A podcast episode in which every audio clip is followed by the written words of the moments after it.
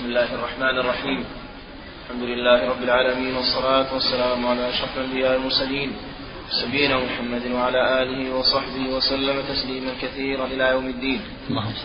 أما بعد قال الإمام قال الإمام مسلم رحمه الله تعالى حدثنا عبيد الله بن معاذ قال حدثنا أبي حاء وحدثنا محمد بن المثنى قال حدثنا عبد الرحمن يعني بن مهدي قال حدثنا شعبة عن عبد الله بن عبد الله بن جبر قال سمعت أنس رضي الله عنه يقول كان رسول الله صلى الله عليه وسلم يغتسل بخمس مكاكيك ويتوضأ بمكوك وقال ابن المثنى بخمس مكاكي وقال ابن معاذ عن عبد الله بن عبد الله ولم يذكر ابن جبر.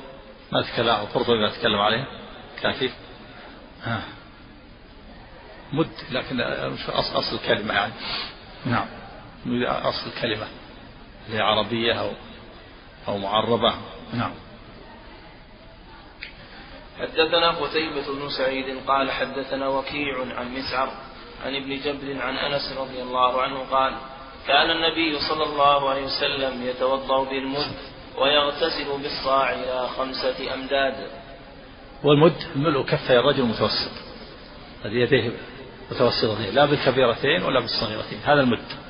والصاع أربعة أمداد أربع حفنات بيديه المملوءتين. ملء كفي الرجل المتوسط الكفين. ليست يده كفة بالصغيرتين ولا بالكبيرتين هذا هو المد, والصاع أربعة أمداد أربع حفنات نعم. وحدثنا أبو كامل الجحدري وعمرو بن علي كلاهما عن بشر بن المفضل. قال أبو كامل حدثنا بشر قال أبو ريحان عن عن سفينة قال كان رسول الله صلى الله عليه وسلم يغسله الصاع من الماء من الجنابة ويوضعه المد. اللهم صل وسلم. نعم. عليه الصلاة والسلام. وفي مشروعية الاقتصاد في الماء وعدم الإسراف وأنه يشرع الإنسان الاقتصاد. ولما قال رجل الصحابة إن الصاع ما يكفي قال له يكفي من كان يكفي من هو خير منك وأكثر شعرا. يعني النبي صلى الله عليه وسلم. نعم.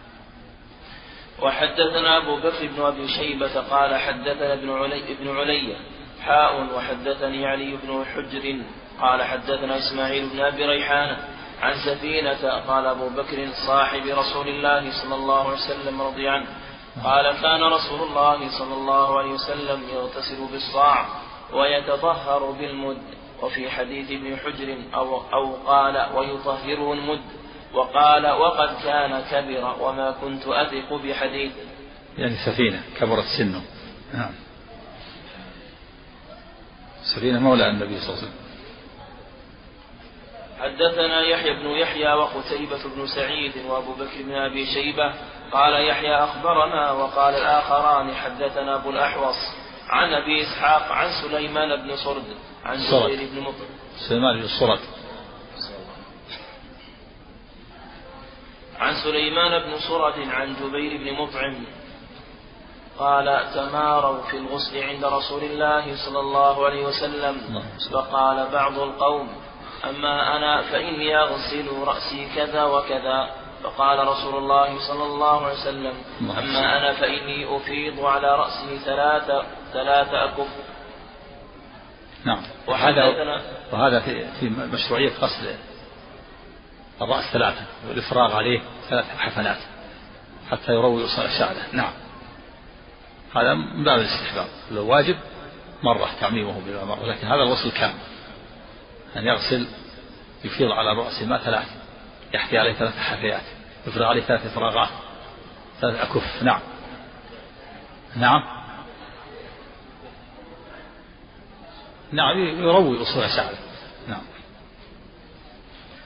وحدثنا محمد بن بشار قال حدثنا محمد بن جعفر قال حدثنا شعبة عن أبي إسحاق عن سليمان بن صرد عن جبير بن مطعم رضي الله عنه عن النبي صلى الله عليه وسلم أنه ذكر عنده الغسل من الجنابة فقال أما أنا فأفرغ على رأسي ثلاثا نعم. و... نعم. وحدثنا يحيى بن يحيى وإسماعيل بن سالم قال أخبرنا هشيم عن أبي بشر عن أبي سفيان عن جابر بن عبد الله رضي الله عنهما أن وفد ثقيف سألوا النبي صلى الله عليه وسلم فقالوا إن أرضنا أرض باردة فكيف بالغسل فقال أما أنا فأفرغ على رأسي ثلاثا قال ابن سالم في روايته حدثنا هشيم. قال أخبرنا أبو بشر. وقال إن وفد ثقيف. قالوا يا رسول الله. وحدثنا محمد بن المثنى. قال عبد الوهاب. قال حدثنا عبد الوهاب يعني الثقفي. قال حدثنا جعفر عن أبيه عن جابر بن عبد الله رضي الله عنهما قال كان رسول الله صلى الله عليه وسلم إذا اغتسل من جنابة صب على رأسه ثلاث حفنات من ماء فقال له الحسن بن محمد إن شعري كثير. قال جابر فقلت له يا ابن أخي كان شعر رسول الله صلى الله عليه وسلم أكثر من شعرك وأطيب. نعم عليه الصلاة والسلام. كان عليه الصلاة والسلام له, له شعر. يضرب إلى إلى الكتف عليه الصلاة والسلام. وكذا كان كتف اللحية عليه الصلاة نعم. حدثنا أبو بكر بن أبي شيبة وعمر الناقد وإسحاق بن إبراهيم وابن أبي عمر كلهم عن ابن عيينة. قال إسحاق أخبرنا سفيان عن أيوب ابن موسى عن سعيد بن أبي سعيد المقبري عن عبد الله بن رافع مولى أم سلمة عن أم سلمة رضي الله عنها قالت قلت يا رسول الله إني امرأة أشد ضفر, ضفر رأسي. أفأنفض أفأنقضه؟ عن عن عن من؟ عن أم سلمة. نعم. عن أم سلمة رضي الله عنها قالت قلت يا رسول الله إني امرأة أشد ضفر رأسي. أفأنقضه لغسل الجنابة؟ قال لا إنما يكفيك أن تحتي أن تحتي على رأسك ثلاث حثيات. ثم ثم تفيضين عليك الماء فتطهرين. نعم. وهذا فيه دليل على أنه لا يجب نقض شعر الرأس لا سيما من الجنابة وإنما تفيض الماء على على رأسها ثلاث. فإذا كانت الرأس ضفائر فلا يجب نقضه ولكن يستحب نقضه في في غسل الحيض والنفاس لأن مدة الطول الأفضل تنقض الشعر وتسرحه وليس بواجب أيضا كما سيأتي.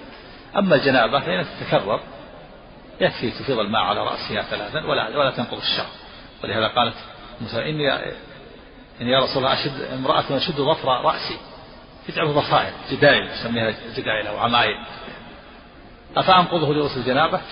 قال لا إنما يكفيك أن تفيض على رأسك ثلاث حثيات فتطهرين وفي اللفظ الآخر كما سيأتي أفأنقضه لغسل الجنابة والحيضة؟ قال لا. لكن الحيض الأفضل الحيض والنفاس أن تنقض. من باب الاستحباب الأفضل أن تنقض شعر, شعر الرأس إذا كان في ضفائر وعمايل وتكده تسرحه وتكده من باب النظافة. لأن مدة الحيض تطول مدة النفاس. أما الجنابة فلا. الجنابة مدتها لا تطول. فيكفي إمرار الماء عليه وإفاضة الماء عليه. ثلاث نعم. لا لا السنة ثلاث السنة لا يزيد. نعم. ها؟ تغسل تغسل ويصل الشعر. أما في الوضوء تمسح عليه. لا ما في إشكال. لكن في الغسل لا بد من إفاضة الماء على رأسه إيصال الماء إلى الشعر إلى وصول الشعر. نعم. لا. لا. نعم. لابد يزيد يزيد الشيء اللي يمنع من الصلب. مثل العجين مثل الطين مثل البوية. إذا كانت على شيء من أعضاء الوضوء لابد يزيده حتى يصل الماء. وكذلك أيضا الجنابة. صار عليه جنابة وصار يده فيها فيها طين أو عجين أو بوية لابد يحكها يزيلها حتى يصل الماء إلى البشرة مثل هذه إذا كان عليها. حناء وما أشبه ذلك لابد يصل الماء إلى الشعر. نعم. أما الوضوء تمسح بس الوضوء نعم. إذا كان من البعض يضع طيل الشعر والصفات يعتقد فيه السنة هذا شيء إذا كان إذا كان يريد يقتدي بالنبي صلى الله عليه وسلم. نعم. لا بأس. كان النبي صلى الله عليه وسلم يترك شعره. قال الإمام أحمد رحمه هو سنة. لو نبقى عليه لاتخذناه. يعني إبقاء الشعر. لكن له كلفة ومشقة. يحتاج إلى كد ودهن ومن كان له شعر فليكرمه. إذا كان يعني يطبق بالسنة لا بأس. أما ما يفعل بعض الناس يحلق لحيته ويترك شعره فإذا قيل له قال أنا أريد السنة كيف تحلق لحيتك وأنت تريد تفعل السنة؟ إذا كان تقليد تقليد الكفرة أو تقليد لبعض الفرق منحرفة أو التشبه بالنساء لا. نعم. نعم. وحدثنا وحدثنا عمرو الناقد قال حدثنا يزيد بن هارون حاء وحدثنا عبد بن حميد قال أخبرنا عبد الرزاق قال أخبرنا الثوري عن أيوب بن موسى في هذا الإسناد وفي حديث عبد الرزاق فأنقضه للحيضة. فأنقضه يعني تقدير حرف أي أفأنقضه. حرف الاستفهام يحذف ويأتي. هذا التقدير أفأنقضه نعم. وفي حديث عبد الرزاق فأنقضه للحيضة والجنابة فقال لا ثم ذكر بمعنى حديث ابن عيينة. وحدثنيه أحمد الدارمي قال حدثنا زكريا بن عدي قال حدثنا يزيد يعني ابن زريع عن روح بن القاسم قال حدثنا أيوب بن موسى بهذا الإسناد وقال أفأحله فأغسله من الجنابة ولم يذكر الحيضة وحدثنا يحيى بن يحيى وأبو بكر بن أبي شيبة وعلي بن حجر جميعا عن ابن علية قال يحيى أخبرنا إسماعيل بن علية عن أيوب عن أبي الزبير عن عبيد بن عمير قال بلغ عائشة رضي الله عنها أن عبد الله بن عمر أن عبد الله بن عمرو يأمر النساء إذا اغتسلن أن ينقضن رؤوسهن. فقالت يا عجبا لابن عم هذا يأمر النساء إذا اغتسلن أن ينقضن رؤوسهن. أفلا يأمرهن أن يحلقن رؤوسهن؟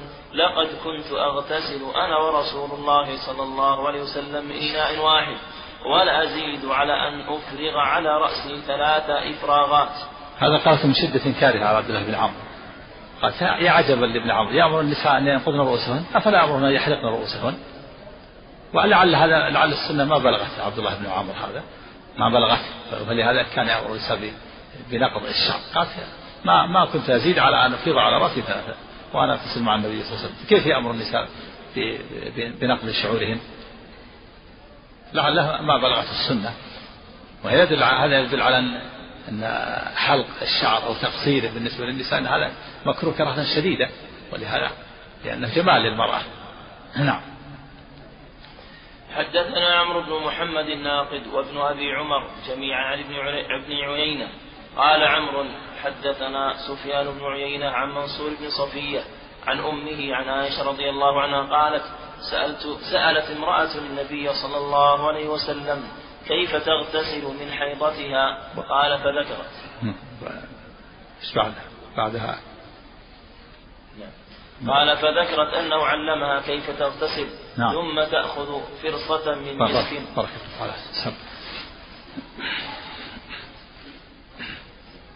نعم. نعم. إن شاء الله. غدا الفجر إن شاء الله الأحد. نبدأ بالنخبة نخبة الفكر. قول المؤلف رحمه الله ثم المقبول إن سلم ثم المقبول إن سلم من المعارضة فهو المحكم. وإن عرض بمثله فإن إن عرض بمثله فإن فإن وجد ماثله فإن أمكن الجمع فإن عرض مثل فإن أمكن الجمع فمختلف الحديث. أو لا وثبت المتأخر فهو الناسخ والآخر منسوخ وإلا فالترجيح ثم التوقف إلى هذا.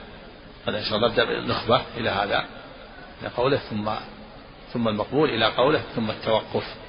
أسطر قليلة. بعدها البلوغ إن شاء الله ثلاث أحاديث. غدا الفجر إن شاء الله الأحد نعم. نعم. نعم. ثلاثة أحاديث في آخر الباب. نعم. كل النخبة هي الأول. أو النخبة بعدها البلوغ. نعم. نعم. بسم الله الرحمن الرحيم. الحمد لله رب العالمين والصلاة والسلام على أشرف الأنبياء المرسلين نبينا محمد وعلى آله وصحبه وسلم تسليما. كثيرا إلى يوم الدين وبعد. قال الإمام مسلم رحمه الله تعالى حدثنا عمرو بن محمد الناقد وابن أبي عمر جميعا عن ابن عن ابن عيينة. قال عمرو حدثنا سفيان بن عيينة عن منصور بن صفية عن أمه عن عائشة رضي الله عنها قالت سألت امرأة النبي صلى الله عليه وسلم كيف تغتسل من حيضتها؟ قال فذكرت أنه علمها كيف تغتسل ثم تأخذ فرصة من مسك فتطهر بها. قالت كيف أتطهر بها؟ قال تطهري بها سبحان الله. واستتر وأشار لنا سفيان بن عيينة بيده على وجهه. قال قالت عائشة واجتذبتها إلي وعرفت ما أراد النبي صلى الله عليه وسلم فقلت تتبعي بها أثر الدم. وقال ابن أبي عمر في روايته فقلت تتبعي بها آثار الدم. وحدثنا أحمد بن سعيد الدارمي قال حدثنا حبان قال حدثنا وهيب قال حدثنا منصور عن أمه عن عائشة رضي الله عنها أن امرأة سألت النبي صلى الله عليه وسلم كيف أغتسل عند الطهر؟ فقال خذي فرصة ممسكة فتوضئي بها ثم ذكر نحو حديث سفيان الحمد لله رب العالمين والصلاة والسلام على محمد وعلى آله وصحبه أجمعين أما بعد. هذا فيه بيان كيف تتطهر وأنها إذا طهرت من حيض تأخذ فرصة عن قطعة تجعل فيها شيء من الطيب وتتبع بها أثر الدم. ولما قال النبي صلى الله عليه وسلم تطهري بها قالت كيف تطهر بها؟ قال سبحان الله تطهري بها.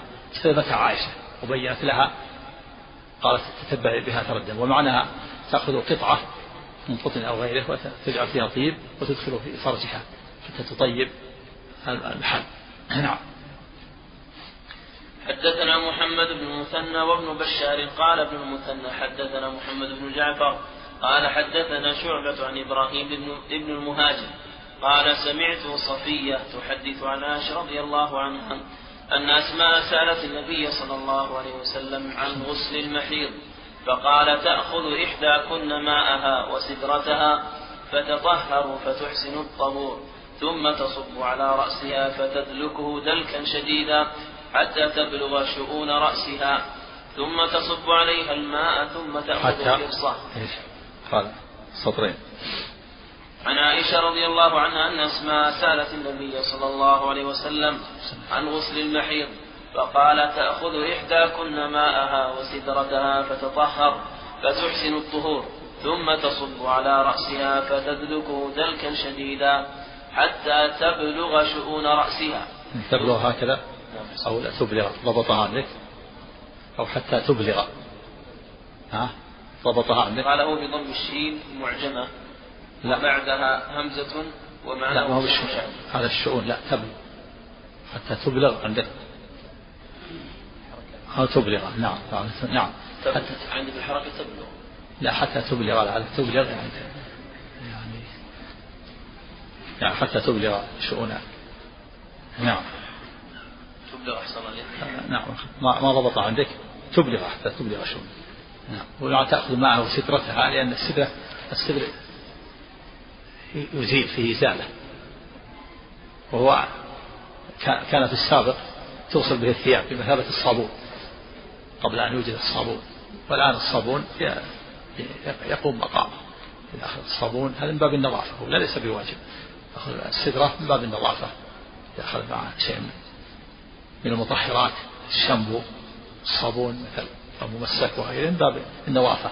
إذا جعلته مع مائها كان أكمل في الطهارة والنظافة. ولا سيما في غسل الحيض لأن مدة تطول غسل النفاس. هذا أكمل وإلا في الماء كافي قد تأخذ معه وسدرتها السدر ينظف ويطهر مع الماء الصابون. نعم. على تقدير حتى تبلغ الماء والسدرة نعم. إيه؟ حتى تبلغ هي ها شؤون رأسها نعم. ثم تصب على رأسها تبلغ تبلغ هي تبلغ حتى تبلغ. عندك بالفتح تبلغ. تبلغ. نعم. حتى تبلغ شؤون نفسها. يعني يعني حتى تنقي. نعم. حتى تبلغ حتى تبلغ شؤون رأسها ثم تصب عليها الماء ثم تأخذ فرصة ممسكة تتطهر بها. فقالت أسماء وكيف تطهر بها؟ فقال سبحان الله تطهرين بها. فقالت عائشة كأنها تخفي ذلك تتب... فقالت عائشة كأنها تخفي ذلك. فتتبعين أثر الدم. هذا معنى هذا معنى الطهرين يعني تتبعين بها أثر الدم تتبع عائشة. قالت طهرين بها. فلم تعرف النبي صلى الله عليه وسلم أشار بوجهها هكذا. يعني سبحان الله تطهري بها فعرفت عائشة واجتنبتها وبينت لها وقالت تتبعي بها أثر الدم. نعم. هذه أسماء أسماء بنت شكل. أسماء بنت شكل. نعم. نعم. تتبعين أثر الدم وسألت عن غسل الجنابة فقال تأخذ ماء فتطهر فتحسن الطهور أو تبلغ الطهور ثم تصب على رأسها فتدلكه. حتى تبلغ شؤون رأسها ثم تفيض عليها الماء فقالت عائشة نعم النساء نساء الأنصار لم يكن يمنعهن الحياء أن يتفقهن في الدين. وحدثنا عبيد الله بن معاذ. تكلم على شؤون؟ شؤون بضم الشين. قال هو بضم الشين المعجمة وبعدها همزة ومعناه أصول الشعر رأسها. نعم. يعني هذا الخطوط. هذا معنى تبلغ يعني تبلغ شؤون رأسها يعني حتى تصل إلى أصول أصول الشعر نعم. أو تبلغ قريب متقارب نعم. نعم. وحدثنا عبيد الله بن معاذ قال حدثنا أبي قال حدثنا حتى إذا حتى تبلغ شؤون رأسه يعني حتى توصل الماء إلى أصول الشعر نعم. نعم. وحدثنا عبيد الله بن بن معاذ قال حدثنا أبي قال حدثنا شعبة في هذا الإسناد نحوه. وقال قال سبحان الله تطهري بها واستتر. وحدثنا يحيى بن يحيى من يعني الحياء استتر عليه الصلاة من الحياء فاجتبت عائشة وبينت لها ما أراد النبي صلى الله عليه وسلم. نعم. وحدثنا يحيى بن يحيى وأبو بكر بن أبي شيبة كلاهما عن أبي الأحوص عن إبراهيم بن مهاجر عن صفية بنت شيبة عن عائشة رضي الله عنها قالت دخلت أسماء بنت شكل على رسول شكل. دخلت أسماء بنت شكل على رسول الله صلى الله عليه وسلم فقالت يا رسول الله كيف تغتسل إحدانا إذا طهرت؟ إذا طهرت من الحيض وساق الحديث ولم يذكر فيه غسل الجنابة. وحدثنا أبو بكر بن أبي شيبة وأبو كريب قال حدثنا وكيع عن هشام بن عروة عن أبي عن عائشة قالت جاءت فاطمة بنت أبي حبيش إلى النبي صلى الله عليه وسلم فقالت يا رسول الله إني امرأة أستحاض فلا أطهر أفأدع الصلاة؟ فقال لا إنما ذلك عرق وليس بالحيضة. إنما ذلك خطاب لها. إنما ذلك فاطمة. فقال لا إنما ذلك عرق وليس بالحيضة. فإذا أقبلت الحيضة فدعي الصلاة وإذا أدبرت فاغسلي عنك الدم وصلي. يعني اعملي بالعادة. قالت فاطمة إن إن امرأة مستحاضة فلا أطفل قال لا إنما ذلك عرق فإذا أقبلت الحيضة فدعي الصلاة فإذا أقبلت فاغسلي عنك الدم وصلي فإذا أقبلت الحيضة يعني العادة المعتادة. إذا كانت عادتها مثلا من أول كل شهر خمسة أيام وسبعة أيام ثم أطلق عليه الدم تجلس أيام العادة. من كل شهر خمسة أيام من أول الشهر أو وسطه أو آخره. وفي دليل على أن العادة مقدمة على التمييز. إذا أطبق عليه الدم ولها عادة معروف عادتها تجلس أيام عادتها. إذا كان عادة من من أول الشهر أو وسط الشهر عشرة أيام أو خمسة أيام أو أيام تجلس ثم تغتسل وتصل فيه وجوب الاغتسال. عن دم المحيض وأنه لا بد من الاغتسال. وأنه وأنها حدث أكبر لا بد من الاغتسال. وفيه دليل على نجاسة الدم. ولهذا قال فاغسلي عنك الدم وصلي وأن دم المحيض نجس. لا بد من غسله. ولا بد من الاغتسال. دليل على المعتادة تعمل بعادتها إذا أطبق عليها الدم. إذا كان لها عادة خمسة أيام أو سبعة أيام أو عشرة أيام تعرفها من تبدأ من يوم عشرة من كل شهر أو من يوم خمسة أو من أول الشهر أو من يوم العشرين أو خمسة عشر ثم أطلق عليه الدم. زاد على خمسة عشر يوم تجلس عادتها فإذا انتهت خمسة أيام ستة أيام اغتسلت وصلت تلجمت تسدد ولو كان الدم معها. يكون الدم الزايد دم استحاضة ولا يمنع منها زوجها. تصوم تصلي في رمضان وجامعها زوجها. أما إذا كانت لا نسيت العادة أو ليس لها عادة. فإن كان لها تمييز تعلم تعمل بالتمييز. تميز الدم من غيره. إذا كان مثل أي آه، بعض الأيام الدم يأتي أسود سخيف ومنتن. هذه علامة دم الحيض. ودم الاستحاضة أحمر رقيق أصفر صفر خضرة أو أحمر رقيق. إذا كان لها تمييز لها عادة أو نسية العادة تعمل بالتمييز. اليوم الذي يكون فيه الدم ثخين ومنتن تجلس. ولا تصوم ولا تصلي. واليوم الذي يكون فيه أحمر أو رقيق أو صفر أو خضرة تصلي. تسدد تصوم وتصلي. هذه المستحاضات على هذه الأنواع الثلاثة. النوع الأول معتادة كما في قصة فاطمة بن حبيش. إذا كانت تعرف العادة فالعادة مقدمة. تجلس أيام العادة فإذا انتهت العادة أيام عادتها تغتسل وتصوم وتصلي وتسدد وتأتي إذا كان ما لها عادة ونسيت العادة فإنها تعمل بالتمييز. بالتمييز إذا كانت تميز. فإن لم يكن لها تمييز ولا عادة تسمى المتحيرة هذا. متحيرة ومثل المبتدأة. أول ما جاءها الدم أطلق عليه الدم. ماذا تعمل؟ والمتحيرة لي. ما ما لها عادة أو نست العادة نست مكان العادة وزمان العادة. وليس لها تمييز. الدم كله سواء مطلق. هذه تسمى المتحيرة. هذه تتحير في علم الله ستة أيام وسبعة أيام على عادة نسائها. عماتها وخالاتها كان يجلس سبعة أيام تجلس سبعة أيام. كان يجلس خمسة أيام خمسة أيام. من أول كل شهر هلالي. أو من أول ما جاءه الدم إذا كان مبتدأ. فجلس خمس ستة أيام أو سبعة أيام. كما في حديث حملة قال النبي تحيضي في علم الله ستة أيام وسبعة أيام. تكون مستحاضات على هذه الأقسام الثلاثة. معتادة تعمل بالعادة. إن لم يكن لها عادة أو نسيت العادة ولها تمييز تعمل بالتمييز. إن لم يكن لها عادة ولا تمييز أو كانت مبتدأة أطبق عليه الدم تتحيض ستة أيام وسبعة أيام على حسب عادة نسائها.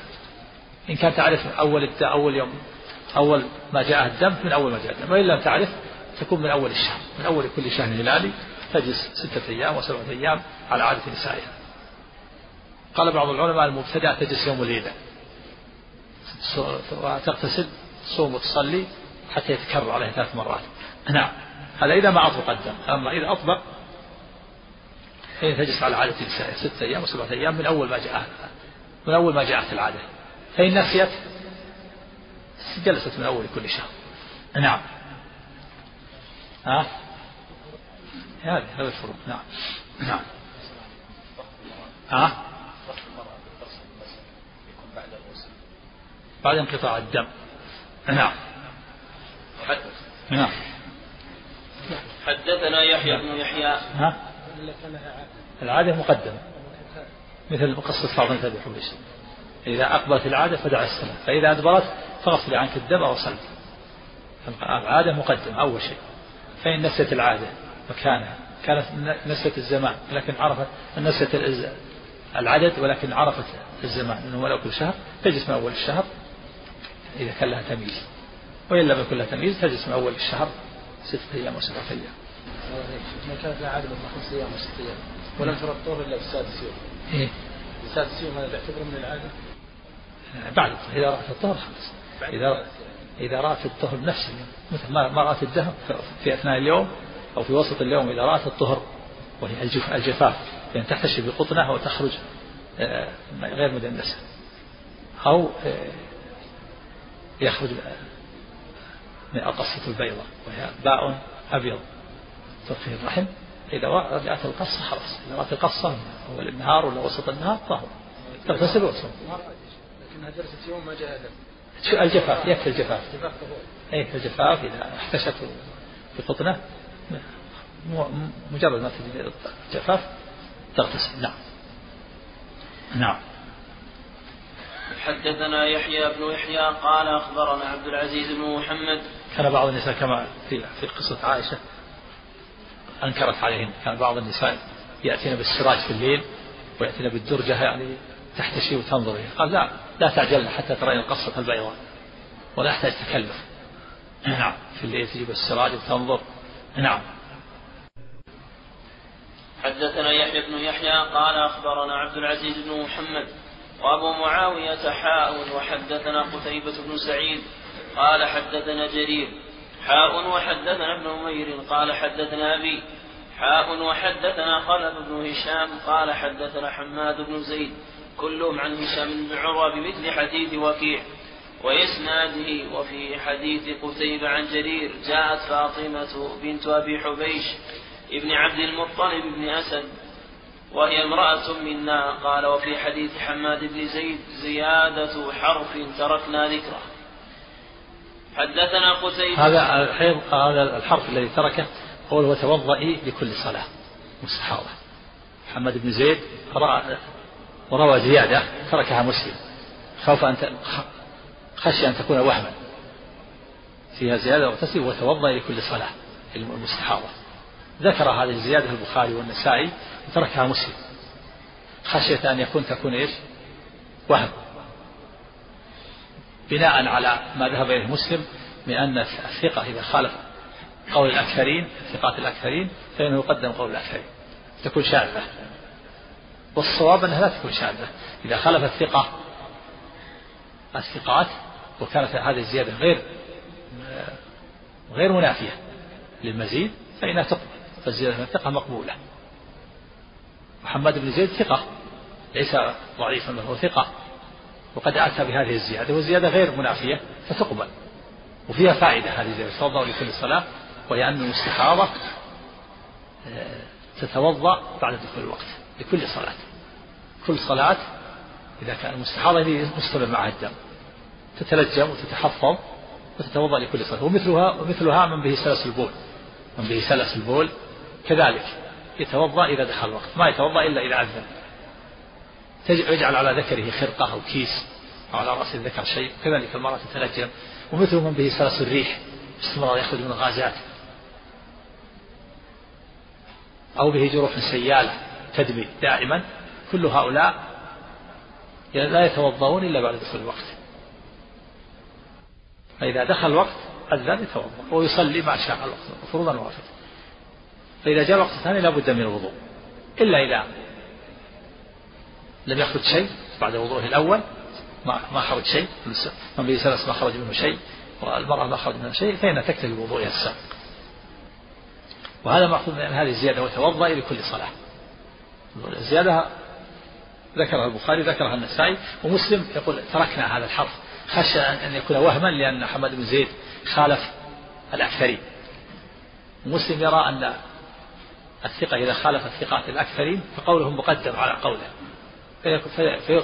فيطرح قول الثقة لأنه أقل من الأكثر لأن لأن الأكثر مقدم فيكون شاذ. والصواب أن الثقة إذا كان إذا كانت هذه الزيادة غير مخالفة تقبل. ولهذا قال الحافظ في النخبة وزيادة راويهما يعني الصحيح والحسن مقبولة ما لم تقع منافية لمن هو أوثق. هنا زيادة محمد بن زيد ثقة وزاد هذه اللفظة وليست منافية. ما هي منافية لما لما رواه الأكثرون. نعم. لكن خشي وهم مسلم أن تكون وهما ولهذا تركنا ذكره لأنه اختار قول الأكثرين. نعم. نعم لا بأس. الصحابة توطأ. وسئل ابن عباس توطأ قال الصلاة أعظم كانت تصلي الصلاة أعظم لزوجها أن يطأها ويجامعها. أن ممنوع هذا في الحي. ويسألونك عن المحيط. قل هو آذن فاعتزلوا النساء في المحيط. أما إذا اغتسلت وصلت فالصلاة أعظم كما قال ابن عباس. نعم. حدثنا قتيبة بن سعيد قال حدثنا ليث. هنا قول, قول ضعيف لكن مرجوح هذا نعم. حاء وحدثنا محمد بن رمح قال أخبرنا الليث عن ابن شهاب عن عروة عن عائشة وهذا قول الأكثرين هناك قول مروي عن داود ومالك يقول بأنها المستحاض لو توضأت قبل الصلاة قبل دخول الوقت صح. لكن هذه الزيادة وتوضأ لكل صلاة احتج بها الأكثرون على أنها لا تتوضأ إلا بعد دخول الوقت. وبه حدث دائم نعم. نعم نعم. نعم. نعم. نعم. معروف نعم. لا كمل معروف نعم. عن عائشة خلاصة كما خلاصة كما سبق نعم ذكرنا قال قال القاضي عياض رحمه الله الحق الذي تركه هو قوله اغسلي عنك الدم الدم وتوضئي وتوضئي لكل صلاة. لا وتوضئي لكل صلاة. هذا الحرف وتوضئي لكل صلاة. نعم معلوم. أن تغسل الدم هذا لابد منه. نعم. كل صلاة كل صلاة نعم. ذكرها ذكر أشار النووي يعني. يعني ذكر البخاري والنسائي. نعم. ها؟ ها؟ وغيره. ها؟ بس النسائي عندك؟ ذكر ذكر هذه الزيادة النسائي وغيره. الظهر البخاري ذكر هذا. نعم. وتوضأ البخاري والنسائي. نعم. نعم. ها؟ لا شو اللي يجمع؟ ما هو مريض. ما يجمع إلا إذا كان مريض. إذا كان مريض يشق عليه. أما إذا كان ما هو مريض يتوضأ. سلس من بسلس يعني؟ إيه. الحمد لله. الوقت الذي يكون فيه طهر هذا إذا توضأ ولا ولم يخرج منه شيء. له يصلي صلاتين بوضوء والوقت الذي ما يكون ما يتوضأ الحمد لله. نعم. إلا إذا كان مريض يشق عليه؟ صار مريض. يجمع. نعم. المستحاضة نوع من المرض. المستحاضة تجمع لأنها مريضة نوع من المرض. نعم. عن عائشة رضي الله عنها أنها قالت استفتت أم حبيبة بنت جحش رسول الله صلى الله عليه وسلم فقالت إني مستحاض. فقال إنما ذلك عرق فاغتسلي ثم صلي. فكانت تغتسل عند كل صلاة.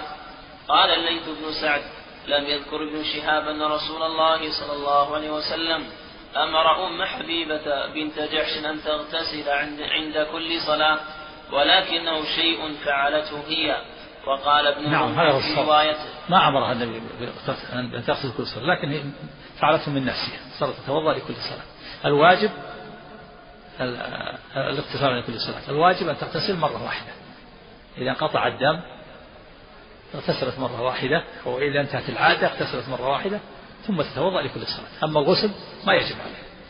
لكن فاطمة من نفسها صارت تغتسل لكل صلاة من غير أمر النبي صلى الله عليه وسلم. شيء فعلته من نفسها. استحباب. باب الاستحباب. وكذلك الجمع بين الصلاتين والاغتسال.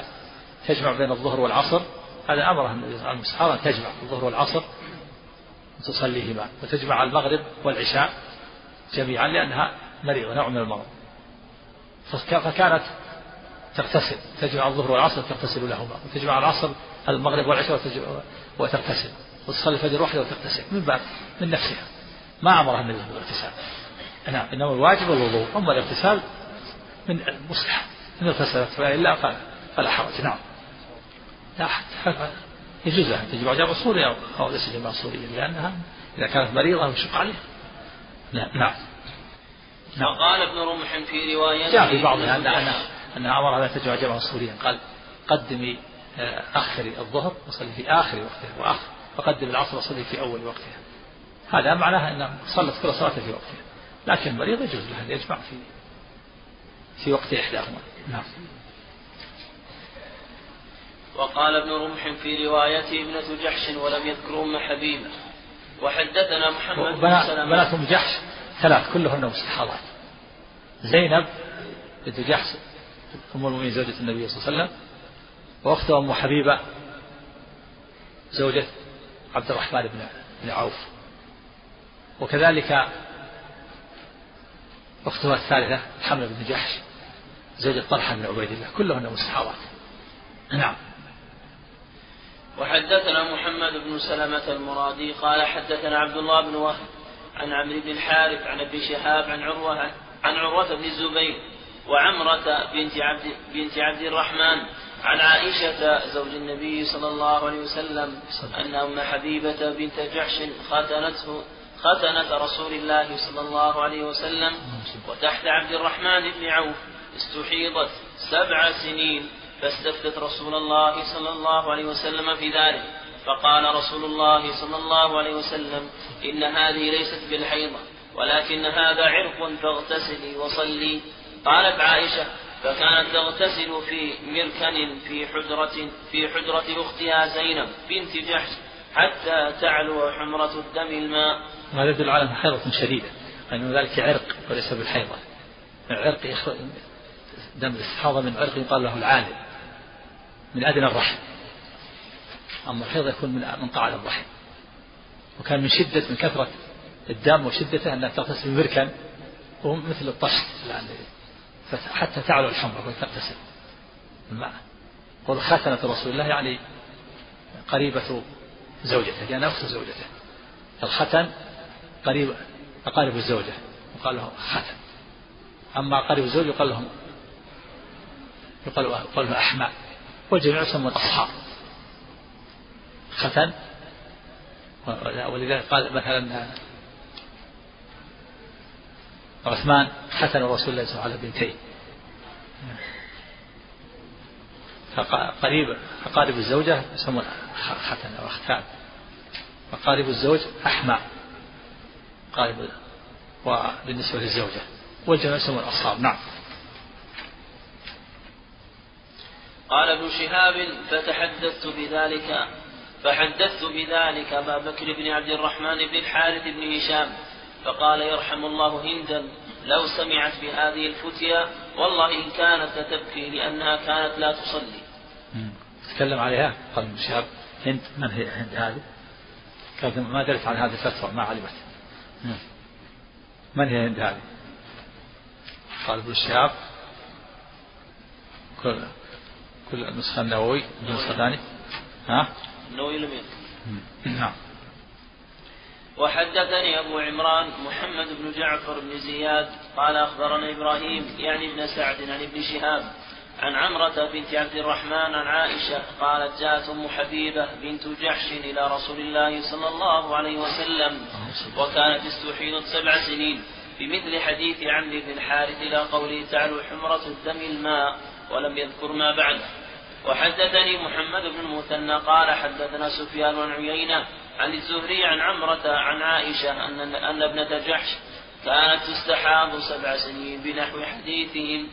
وحدثنا محمد بن رمح قال أخبرنا الليث حاء وحدثنا قتيبة بن سعيد قال حدثنا ليث عن عن يزيد بن أبي حبيب عن جعفر عن عراك عن عروة عن عائشة رضي الله عنها أنها قالت إن أم حبيبة سألت رسول الله صلى الله عليه وسلم عن الدم فقالت عائشة رأيت مركنها ملآن دما فقال لها رسول الله صلى الله عليه وسلم امكثي قدر ما كانت تحبسك حيضتك ثم اغتسلي وصلي. وهذا واضح في تقديم العادة. امكثي قدر ما كانت تحبسك حيضتك. إذا كانت تحبسها حيضتها قبل الاستحاضة خمسة أيام جزت خمسة أيام. ثم تغتسل وتتلجم وتصلي. إذا كانت عادتها سبعة أيام تجلس سبعة أيام ثم تغتسل وتتلجم وتصلي وتتوضأ لوقت كل صلاة. يمكثي قدر ما كانت تحبسك عادتك. إذا كانت عادة سبعة أيام ثلاثة أيام ثم استمر عليها الدم وأطبق تمشي على عادتها السابقة. والزيادة ما زاد عن عادة السابقة تسدد الصوم وتصلي وتعتبر دم فساد. نعم. حدثني موسى بن قريش التميمي قال حدثنا إسحاق بن بكر بن مضر قال حدثني أبي قال حدثني جعفر بن ربيع عن عراك بن مالك عن عروة بن الزبير عن عائشة زوج النبي صلى الله عليه وسلم أنها قالت إن أم حبيبة بنت جحش التي كانت تحت عبد الرحمن بن عوف شكت إلى رسول الله صلى الله عليه وسلم الدم فقال لها امكثي قدر ما كانت تحبسك حيضتك ثم اغتسلي فكانت تغتسل عند كل صلاة. وفيه دليل على أن المرأة لا تستفتي. تستفتي الرجال وأنه لا لا حرج تستفتي بنفسها للحاجة. وفيه دليل على أن صوت المرأة ليس بعورة هذا هو الأصل. يجوز للرجل يسمع صوت المرأة. لكن إذا خيف الفتنة فلا والمرأة ممنوعة من رفع صوتها أمام الرجال خشية أن يفتتن بها. وإلا في الأصل ما هو بعورة. ولهذا قال الله تعالى فلا تخضعن بالقول. فيطمع الذي في قلبه مرض. فالخضوع بالقول هذا ممنوع من المرأة أما الصوت العادي لا بأس عند الحاجة. لهذا ممنوعة من رفع صوتها بالتكبير في في الحج في المحرمة وغيرها. خشية أن يفتتن بصوتها. نعم. فالمرأة لها أن تبيع وتشتري تستفتي مع الحذر مع الاحتياطات والحذر من أسباب الفتنة والخلوة بالرجل الأجنبي. نعم. حدثنا أبو الربيع الزهراني. نعم. إذا سمع الرجال صوتها لغير حاجة.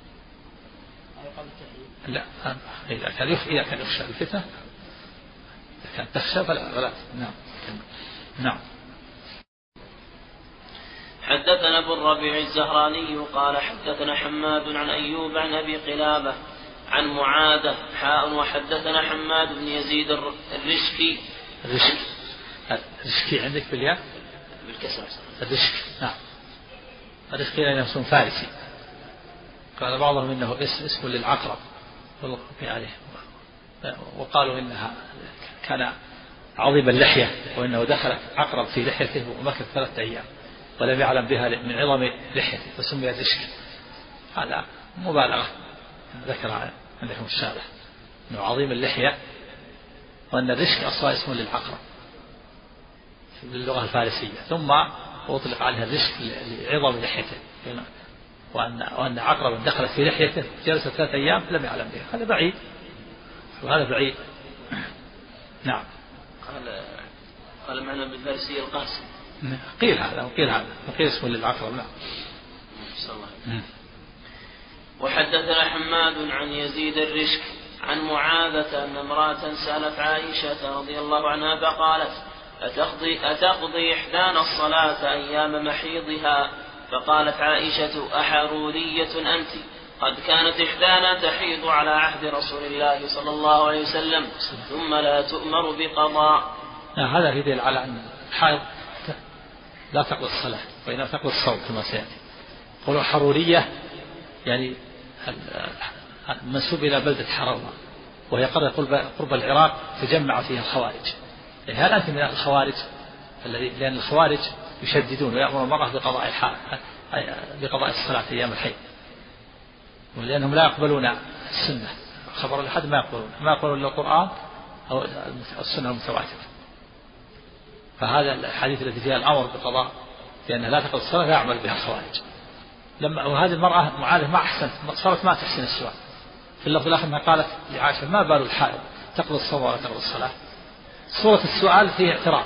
فقالت أحرورية أنت؟ قالت لا لست بحرورية ولكني أسأل قالت هكذا كان يصيبنا على الرسول فنؤمر بقضاء الصوم ولا نقضي الصلاة يعني هل أنت من الخوارج الذين يرون أن الحائض تقضي الصلاة؟ شددت عليه عائشة.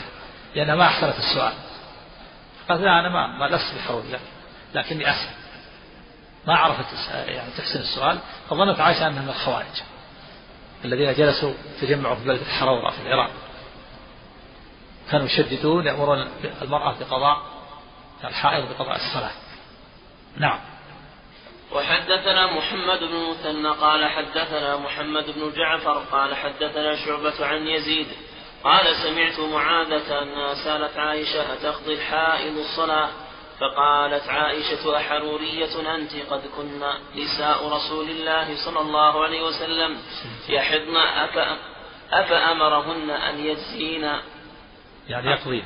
أفأمرهن أن يجزين؟ قال محمد بن جعفر تعني يقضين.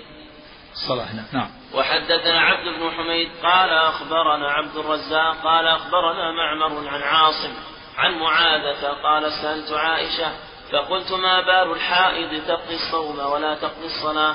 فقالت أحرورية أنت؟ قلت لست بحرورية ولكني أسأل. يعني هل من الخوارج؟ قالت يعني ما من الخوارج. أسأل يعني ما أحسنت السؤال. ولذلك السؤال إحسان السؤال نصف العلم. غلب لما كان السؤال غير يعني غير غير واضح كأنه كأنه يوحي بالإعتراض كأنه بالإعتراض. شدد عليه عائشة. ظنت أنها من الخوارج. نعم. نعم.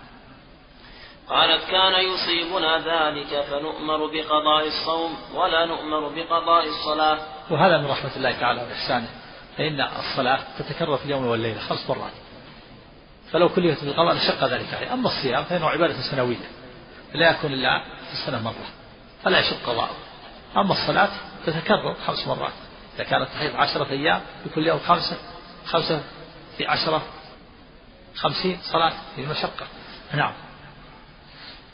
وحدثنا يحيى بن يحيى قال قرأت على مالك عن أبي النضر أن أبا مرة مولى أم هانئ بنت أبي طالب أخبره أخبره أنه سمع أم هانئ بنت أبي طالب رضي الله عنها تقول ذهبت إلى رسول الله صلى الله عليه وسلم عام الفتح فوجدته يغتسل وفاطمة ابنته تستره بثوبه. حدثنا محمد دليل على مشروعية الاستتار عند الاغتسال وأن الإنسان ينبغي أن يستتر عن الأعين. أما إذا كان وحده ليس عنده أحد فلا بأس. يخلع ثيابه إذا كان في الحمام وحده أو في نهر ما ليس عنده أحد كما اغتسل موسى عريان وكما اغتسل أيوب وكما كان يغتسل مع أهله فلا بأس. أما إذا كان عنده فلا بد أن يستر لهذا كان النبي اغتسل وفاطمة تستر وجاءت أم هانئ وهو يغتسل. ولا بأس بالاغتسال عند المحارم والأقارب مع, مع, مع الاستتار. نعم. حدثنا محمد بن رمح ابن ابن المهاجر قال أخبرنا الليث عن يزيد بن أبي حبيب عن سعيد بن أبي هند أن أبا مرة مولى عقيل حدثه ان أم هانئ بنت أبي طالب حدثته أنه لما كان عام الفتح أتت رسول الله صلى الله عليه وسلم نعم. وهو بأعلى مكة قام رسول الله صلى الله عليه وسلم إلى غسله فاستتر فسترت عليه فاطمة ثم أخذ ثوبه فالتحف به ثم صلى ثمان ركع ثمان ركعات سبحة الضحى. سبحة يعني سنة. سميت السنة سبحة لأن فيها التسبيح فيها التسبيح. وفيه صريح على أن هذه الصلاة صلاة الضحى. قال سبحة الضحى. في النبي صلى صلاة الضحى ثمان ركعات يوم الفتح. بعض العلماء يسميها سنة الفتح. ولا معنى سنة الفتح سنة لكن هنا تصريح بأنها سنة الضحى. وهذا جاء من فعله صلى الله عليه وسلم ولم يعرف في حديث أنه صلى الضحى إلا في هذا الحديث عليه الصلاة والسلام. لكن جاءت من قوله أوصى أبا هريرة وأوصى أبا الدرداء وأبا ذر بسنة الضحى. والسنة تثبت بالقول أو بالفعل أو بالتقريب. والقول مقدم على الفعل. فأوصى أبا هريرة وأوصى أبا الدرداء وهنا صلىها ثمان ركعات. من فعله. فتكون صلة الضحى ثابتة من فعله صلى الله عليه وسلم كما في الحديث ومن قوله. استدل النووي جماعة على أن سنة الضحى ثمان ركعات ولا تزيد أكثر من هذا الحديث. صلى ثمان ركعات سبحة الضحى. لكن ما هو ما في دليل على على أنه لا يزيد عليها. النووي عندكم قال هذا دليل على أن سنة الضحى ما تزيد على ثمان ركعات لقوله ثمان ركعات سنة الضحى. يقول ثمان ركعات سنة الضحى وأضاف إليه دليل على أنها لا تزيد لكن هذا الاستدلال ليس بوجه. الصواب أنه ليس لها حد. أقلها ركعتان وأكثرها ليس له حد. نعم. نعم جاء ثبت قال كان يصلي أربعا ويزيد ما شاء الله. يعني أربع ركعات. وفيه وفي الحديث الآخر عن عائشة لها لها فيها حديث عائشة في سنة الضحى وبعضها قالت ما كان يصلي في الضحى وكنت أصلي. لعلها نفسها وفي وفي بعضها قالت يصلي أربعا ويزيد ما شاء الله.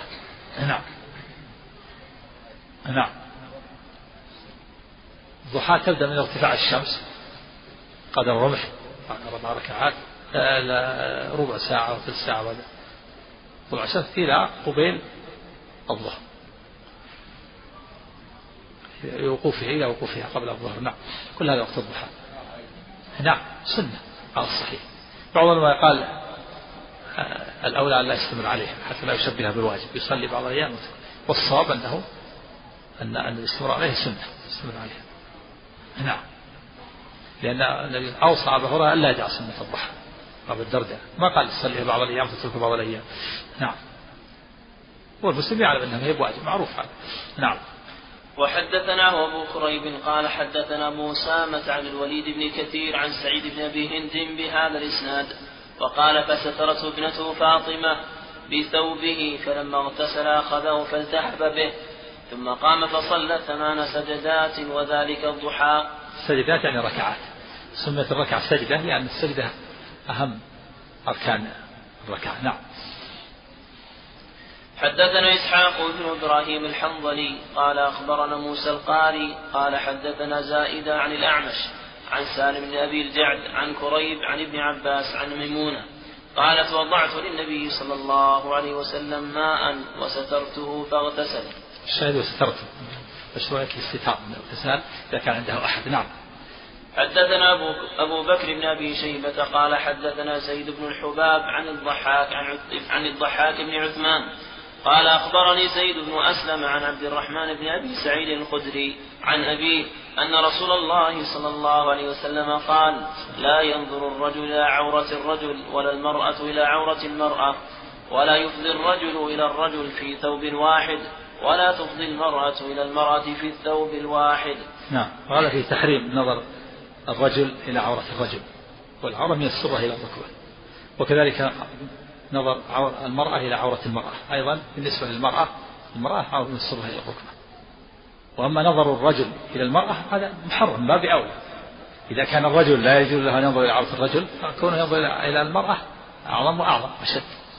وكذلك المرأة. وفيه تحريم إفضاء الرجل إلى الرجل. وإفضاء المرأة إلى المرأة. ومعنى الإفضاء كونه يلامس جسده من غير من غير حائل من غير ثوب. يلتحفان مثلا في ثم يفضي بعورته إلى يفضي بجسده إلى جسده.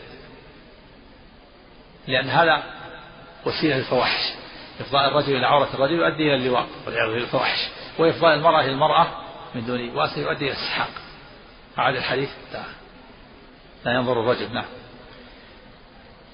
عن عبد الرحمن بن أبي سعيد الخدري عن أبي رضي الله عنه أن رسول الله صلى الله عليه وسلم قال لا ينظر الرجل إلى عورة الرجل ولا المرأة إلى عورة المرأة. هذا فيه تحريم نظر عورة عورة الرجل إلى عورة الرجل وعورة المرأة إلى وعورة نظر الرجل إلى إلى المرأة أعظم وأعظم. كذلك نظر المرأة إلى الرجل نعم. ولا يفضي الرجل إلى الرجل في ثوب واحد ولا تفضي المرأة إلى المرأة في الثوب الواحد. يعني يكون يكون هناك ملامسة للجسد. مثلا يضطجعان رجل بجنب الرجل ثم يمس جسده جسده من دون ثوب من دون حائل هذا يفضي إلى إلى الفواحش اللواط وكذلك المرأة إذا التحفت ونامت بجانب المرأة وأفضت إليها بجسمها من دون حائل من دون ثوب يفضي إلى أيضا الفواحش وإلى السحاب. نعم. لابد يكون كل واحد تلبس ثوب يكون عليها ثوب. ثم إذا كان ما في ثوب يمس الجسد الجسد هذا هو الإفضاء نعم. لا إذا كان ما يسمى إفضاء ما يسمى إفضاء إلا إذا كان بدون ثوب. نعم. من السرة إلى الركبة هذا هو الأصل لكن ينبغي المرأة يعني هذه العورة المغلظة. لا يعني أن تستتر حتى أمام المرأة نعم. هذا ليس بطيب. هذا وسيلة نعم. نعم نعم. لا الإفضاء. الإفضاء معناها ملامسة الجسد للجسد. بدون ثوب. بدون ثوب يعني اللي كل واحد ما على جسد الثوب نعم. نعم. لا النهي للتحريم عندك نعم. وحدثني هارون بن عبد الله ومحمد بن رافع قال حدثنا ابن أبي فديك قال أخبرنا الضحاك بن عثمان بهذا الإسناد وقال مكان عورة مكان عورة عرية الرجل وعرية المرأة. نعم. وحدثنا محمد بن رافع قال حدثنا عبد الرزاق قال حدثنا معمر عن همام بن منبه قال هذا ما حدثنا أبو هريرة رضي الله عنه عن محمد رسول الله صلى الله عليه وسلم فذكر أحاديث منها وقال رسول الله صلى الله عليه وسلم كانت بنو إسرائيل يغتسلون عراة ينظر بعضهم إلى سوات بعض وكان موسى عليه السلام يغتسل وحده فقال والله ما يمنع موسى أن يغتسل معنا إلا أنه آدر. قال فذهب مرة يغتسل فوضع ثوبه على حجر ففر الحجر بثوبه قال فجمع موسى بباتره. فجمح. جمح. يعني قام مسرعا. نعم. قال فجمح موسى باتره يقول ثوبي حجر ثوبي يجري. حجر. هذا من آيات الله نعم. نعم بثره أو بأثره نعم. يقول ثوبي حجر ثوبي حجر حتى نظرت بنو إسرائيل إلى سوءة موسى. قالوا والله ما بموسى من بأس فقام الحجر حتى نظر إليه قال فأخذ ثوبه فطفق بالحجر ضربا قال أبو هريرة والله إنه بالحجر ندب. ندب. ندب. يعني أثر. ندب ستة أو سبعة ضرب موسى بالحجر. هذا فيه أن بني إسرائيل كانوا يقتصرون عورات لا يبالون. يحتمل أنها أنه في شريعتهم أنه جائز ويحتمل أنهم يتساهلون. ولكن موسى عليه السلام ما يغتسل عريان مثله. فإذا كان في شريعة جائز فإن موسى يغتسل يستتر من باب الاستحباب والتنزه وفعل الأفضل ولكن اتهموه. قال هذا موسى ما يحرص على التستر إلا أنه في عيب. لولا أن في عيب اغتسل مثلنا عادي. يروح يذهب وحده كالمرأة ويستتر هذا العن فيه عيب. اتهموا قالوا إنه آدر والآدر عظيم الخصلتين عظيم الخصلتين يسميها بعد مثلا بعض اللهجة العامية. وهذا دليل على إنه فيه عن خصلتين فيه عيب. كبير الخصلتين قالوا هذا آدم. فالله تعالى أراد أن يبرئه. فلما خلع ثوبه يغتسل. وهذا فيه دليل على جواز اغتسال العريان إذا لم يكن عنده أحد. فر الحجر بثوبه. طار. طار الحجر بثوبه. هذا من آيات الله. في حجر يطير بالثوب. الله على كل شيء قدير. فجعل يناديه موسى ثوبي حجر. يا حجر يعني حجر نداء تقريبا. يا حجر ثوبي يا حجر ثوبي. وهو يمشي في ظله والحجر ماشي. طار طار بالثوب. حتى مر على بني إسرائيل ورأوا سوة موسى فقالوا الله ما في شيء ما في عين من أحسن الناس. فلما رآه بني إسرائيل نزل الحجر وأخذ الثوب وجعل موسى يضربه بالعصا. هو جماد لكن لما فر بحجر صار يعامله معاملة العاقل. صار يضربه بالعصا حتى أثر الضرب بالحصر بالحجر وصار في ندب أثر. أثر العصا يقول أبو هريرة ندب. ندب يعني أثر من, من ضرب موسى. هذه من الآيات الله أيضا. كيف العصا تأثر في الحجر؟ أثر فيه. أثر فيه صار أثر الضرب موجود في الحجر. نعم. وهذا من آيات الله. العظيم. نعم. وحدثنا إسحاق ابن إبراهيم الحنظلي ومحمد بن حاتم بن ميمون جميعا عن محمد بن بكر. قال أخبرنا ابن جريج. حاء وحدثني إسحاق بن منصور محمد بن رافع واللفظ لهما. قال إسحاق أخبرنا وقال ابن رافع حدثنا عبد الرزاق. قال أخبرنا ابن جريج.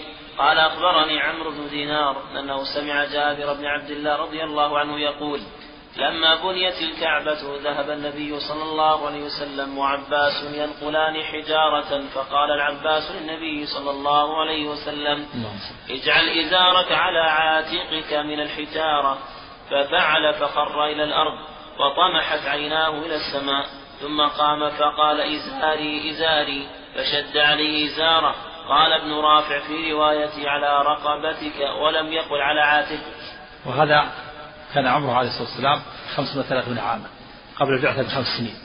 بنت قريش الحجارة فصار النبي صلى الله عليه وسلم ينقل معهم الحجارة. فقال له عمه العباس هذا دليل عن قريش يتساهلون أيضا كشف العورات يا ابن أخي خذ إزارك حل إزارك واجعله على الكتف حتى يقيك الحجارة. فأخذه فلما أخذ سقط مغشيا عليه بشدة الحياة. وقال إزاري إزاري. جاء في رواية غير صحيح أنه جاء ملك وشد عليه إزارة. حافظ وهذا من حفظ الله وحماية النبي عليه الصلاة والسلام. نعم. وكانوا قريش يتساهلون بكشف العورات أيضا. نعم. وحدثنا زهير بن حرب قال حدثنا روح بن عبادة قال حدثنا زكريا بن إسحاق قال حدثنا عمرو بن دين ابن دينار قال سمعت جابر بن عبد الله رضي الله عنه يحدث أن رسول الله صلى الله عليه وسلم كان ينقل معهم الحجارة للكعبة وعليه إزاره فقال له العباس عمه يا ابن أخي لو حللت إزارك فجعلته على منكبك دون الحجارة. قال فخله قال فحله فجعله على منكبه فسقط مغشيا عليه. قال من شدة الحياة. بعد ذلك اليوم عريانا. من الحياة نعم. حدثنا سعيد بن يحيى الأموي قال حدثني أبي قال حدثنا عثمان بن حكيم عن عباد بن حنيف الأنصاري قال أخبرني أبو أمام بن سالم بن حنيف عن المسور بن مخرم قال أقبلت بحجر أحمله ثقيل وعلي إزار خفيف قال فانحل إزاري ومعي الحجر لم أستطع أن أضعه حتى بلغت به إلى موضع فقال رسول الله صلى الله عليه وسلم ارجع إلى ثوبك فخذه ولا ولا تمشوا عراه نعم هذا في تحريم تعري هذا هذا قاله النبي بعد البعثة. والنسر بن صغير صحابي صغير ما أدرك بناء الكعبة ولعل هذا في بناء المسجد النبوي. قول لا تمشوا عراة دليل على تحريم تعري وأنه لا يجوز الإنسان أن يتعرى عنده أحد لأن هذا قاله بعد بعد البعثة وبعد النبوة. أما سقوطه في الأول هذا قبل البعثة. نعم. حدثنا شيبان بن فروخ وعبد وعبد الله بن محمد بن أسماء الضبعي. قال حدثنا مهدي وهو أسماء هذا مشتركة بين الرجال والنساء. أسماء الضبعي. سمى به الرجل سمى به المرأة. نعم. قال حدثنا مهدي وهو ابن ميمون قال حدثنا محمد بن عبد الله بن أبي يعقوب عن الحسن بن سعد مولى الحسن بن علي عن عبد الله بن جعفر قال أردفني رسول الله صلى الله عليه وسلم ذات يوم خلفه فأسر إلي حديثا لا أحدث به أحدا من الناس وكان أحب ما استتر, ما استتر به رسول الله صلى الله عليه وسلم لحاجته هدف أو حائش نخل. قال ابن أسماء في حديثي يعني حائط نخل. وحدثنا يحيى بن يحيى. أنه آه، ينبغي الاستتار عند قضاء الحاجة. يستتر ويغيب شخص عن أعين الناظرين يكون بعيد. يستتر بهدف يعني جدار جدار حائش نخل حائط. حائط أو جدار أو شيء. حائش يعني حائط نخل. وهذا هدف يعني جدار يستره عن الناس. نعم. بوجوب الاستتار عند قضاء الحاجة عن الأعين نعم. وحدثنا يحيى بن يحيى ويحيى بن أيوب وقتيبة وابن حجر قال يحيى بن يحيى أخبرنا وقال الآخرون حدثنا إسماعيل وهو ابن جعفر عن شريك يعني ابن أبي نمر. عن عبد الرحمن بن أبي سعيد الخدري عن أبي رضي الله عنه قال خرجت مع رسول الله صلى الله عليه وسلم يوم الاثنين إلى قباء حتى إذا كنا في بني سالم وقف رسول الله صلى الله عليه وسلم. قف على الحديث. قال؟ هدف حدث. قال؟ هدف هدف قول هدف نعم صلى الله عليه وسلم. قوله وكان أحب ما استتر به رسول الله صلى الله عليه وسلم لحاجته هدف أو حائش نخل يعني حائط نخل أما الهدف فبفتح الهاء والدال وهو ما ارتفع من الأرض. يعني شيء مرتفع من الأرض أو حائط أو شيء كثيب من الرمل. المهم يستتر عن الناس. نعم. وأما وكان النبي صلى الله عليه الحديث سبق أنه إذا يرتاد لبوله وأنه إذا وأنه يبعد إذا أراد يقضي حاجة عن الأعين. نعم. سم